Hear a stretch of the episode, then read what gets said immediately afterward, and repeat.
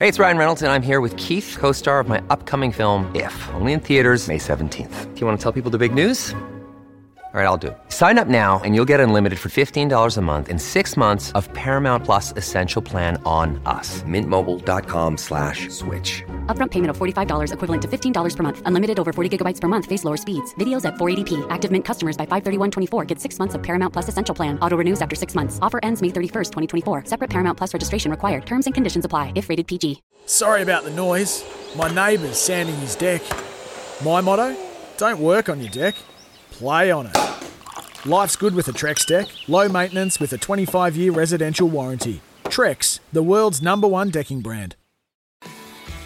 Well, the New Zealand Breakers finally have a season that they can have some time here in New Zealand and not just become uh, denaturalised Australians by playing continually over there. It's a welcome change, I'm sure, to the team, to the players, and particularly their head coach, Mody Maor. And Mody joins us now. Mody, uh, it must be a nice change after the two years of hecticness. On paper, yes.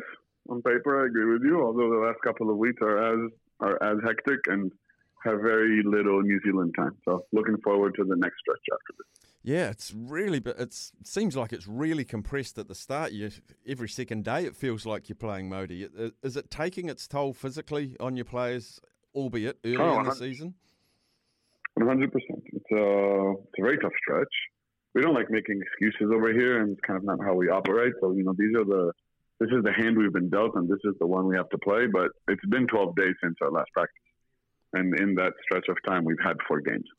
So yeah, it, it takes a toll on on you physically. It also takes a toll on. And we're a relatively young team and a very new team, and we need this time to practice and improve. I was starting to get a little bit concerned in the game against the Taipans. Uh, just the, I think it was uh, one for 17, one from 17 in the first quarter, just the five points scored. And I was just yeah, like, man, yeah, yeah, it's taken its toll. But geez, there was some resolve found within that squad. Um, you wouldn't have been feeling it at the end of the first quarter, but at the end of the full time, you must have sat back and gone, wow, that that's digging deep. Yeah, honestly, I felt it in the first quarter too, because we were missing wide open layups and open threes, and we were looking very sluggish and tired on offense. But the, the score was never too bad. The, the most we were down was 10, 11, and you know, if you score five points in a quarter, then you can also be down 25. So at least we were. I kind of felt that we were at least competing on the defensive end and kind of keeping it a ball game, and happy we caught a second wind on offense in the second half. What was the players' reaction at halftime when you left the court and you and you all got together? Um, I mean, you missed the first 14 shots.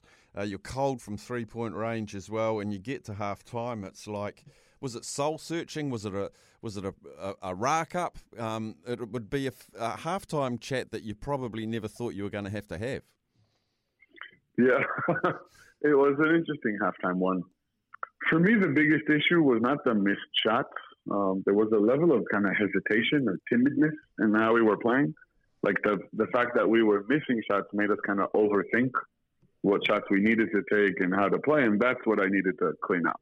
If we're gonna miss them, we're gonna miss them. There's not much that we can do. Sometimes basketball comes down to making our missing shots, um, but we can't play hesitant. We can't play timid. We can't play scared, and that's what I wanted to shake off uh, and get kind of out of their heads and doesn't matter if the shot goes in or not. They know what a good shot is and what a good shot isn't. And as long as it's good, they got to keep letting it fly. And and they did. And I'm happy the third quarter started with. I think we made three threes in a row and kind of caught momentum and, and went from there.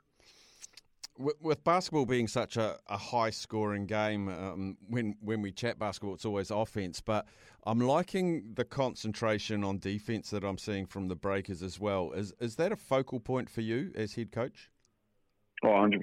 Um, we came into the season being, uh, we came into the off season with, with the idea of being a defensive first team. I think that's kind of what the great breaker teams were. I think there's something inherently tough and gritty about a New Zealand, a Kiwi athlete. Um, and we always wanted to be a defensive first team. This was our goal. This is where we this is what we feel our foundation is, and that's what's going to keep us in, in matches going forward. Where do you get your passion from, Mody? Because watching the games, you are so invested, and I absolutely love that. You remonstrate up and down the the court, the, the, the sidelines there, you're still respectful, but where has that passion come from? I say just love the game. Um, I love kind of what we do. I love the group of people that we have, and I feel a great sense of responsibility towards having the Breakers play a certain way and represent New Zealand in a certain way. And I guess that's what you see, but I don't know you really invested in New Zealand and being a New Zealander as well, which I read about. And, and I also read that uh, one of your goals was to meet Buck Shelford, who was an iconic New Zealand All Black captain, and you just wanted to. I guess, assimilate some of his greatness into your team and the way you're working. Have you managed to meet the great man yet? I have not. I have not. It's still a goal for me. Uh, it's still a goal for us as a group it's a lofty one, and uh, us not being in New Zealand makes it a little bit harder. Uh, but hey, Sir Shelford, if you're listening now, then know that we're interested and I'm interested. And I think there's great value in the historical culture around what an athlete, a Kiwi athlete is, and what toughness is, and what leadership looks like. And for a team that hasn't been around New Zealand for two years, I have we have coaches on our staff, for example, that were with the Breakers for a year and a half and never stepped foot in New Zealand. So mm. for us to get reconnected to kind of what what that means is, I think, a big part of our growth as an organization. And one of the absolute all-time great breakers in Tom Abercrombie. Without him, um, my understanding is he can't fly because of his injury. Um, what, what's an update on Tom? How far away do you think he'd be? Yeah, it's hard to say because this is not an not a sports injury. You know, this is not something I have any experience with. Basically, there's uh, there's a gas bubble inserted in Tommy's eye, and as long as that bubble is still there, he can't really see, or he can see, but his vision is blurry. So as long as your vision is blurry, it's kind of hard to play. Um, it, this gas bubble shrinks kind of every day, a little bit, or whatever the period of time is, and one day he's going to wake up and it's not going to be there. Um, and when that happens, then he can play home games. Um, and to tell you when this will happen, I don't know. Nobody really does. There's no kind of set schedule on this. Um, fingers crossed, I guess. Yeah, yeah, we're we're hoping too. Um, report card on your imports. I, I got to say, I'm loving Barry Brown Jr. and what he brings um, because I guess a challenge for you as a head coach is to bring these offshore players into an established or, or, or, a very Kiwi type thing, which will be very different to things that they've played in. How have they embraced uh, the New Zealand culture, the New Zealand way? Yeah, guys have been incredible from that standpoint. Um, I think what's carrying us in this tough stretch is that we are a team. There's a connectedness between the group and the unit. Um, it has to do and to say a lot about the quality of the humans that we have in the building. Uh, regardless of passport or history or where they came from, they've kind of put the work in to put the walls down and come together and get to know each other. And yeah, this part of I feel we've we've nailed. Like these guys are great, and they've been coming together as a group, and very excited about that part because it's it's no secret that if you open the, the cash vault in a Melbourne team and the Sydney team, it's it's quite full, but the Breakers team isn't. But that can provide a strength too, Mody, knowing its backs up against the wall. I don't like to use the word minnows, but it's just like you're the absolute battlers and uh, a great historical. We've got flags in the stadium, title holders, and I'm I'm just wondering you know the players know that as well that they don't the breakers don't have the resource of the other big teams. And if i was in the breakers and playing and coming up against these rock stars with the big pay packets i'd be labeling the game urgent myself. Yeah you don't come on the floor with your wallet. No it doesn't matter how much you get paid or how much is in the vault. At the end of the day we're playing five on five. Um, the way we went about recruiting is intelligent. I think we did it intelligently knowing that uh, we need to kind of find diamonds in the rough. We need to find people who have more potential than they've showed, whether it's in local players like Izayah Le'afa or imports like Barry Brown or Jarrell Brantley. Um, I think we've done well in this regard, and I'm sure all of our guys are just going to get better and better.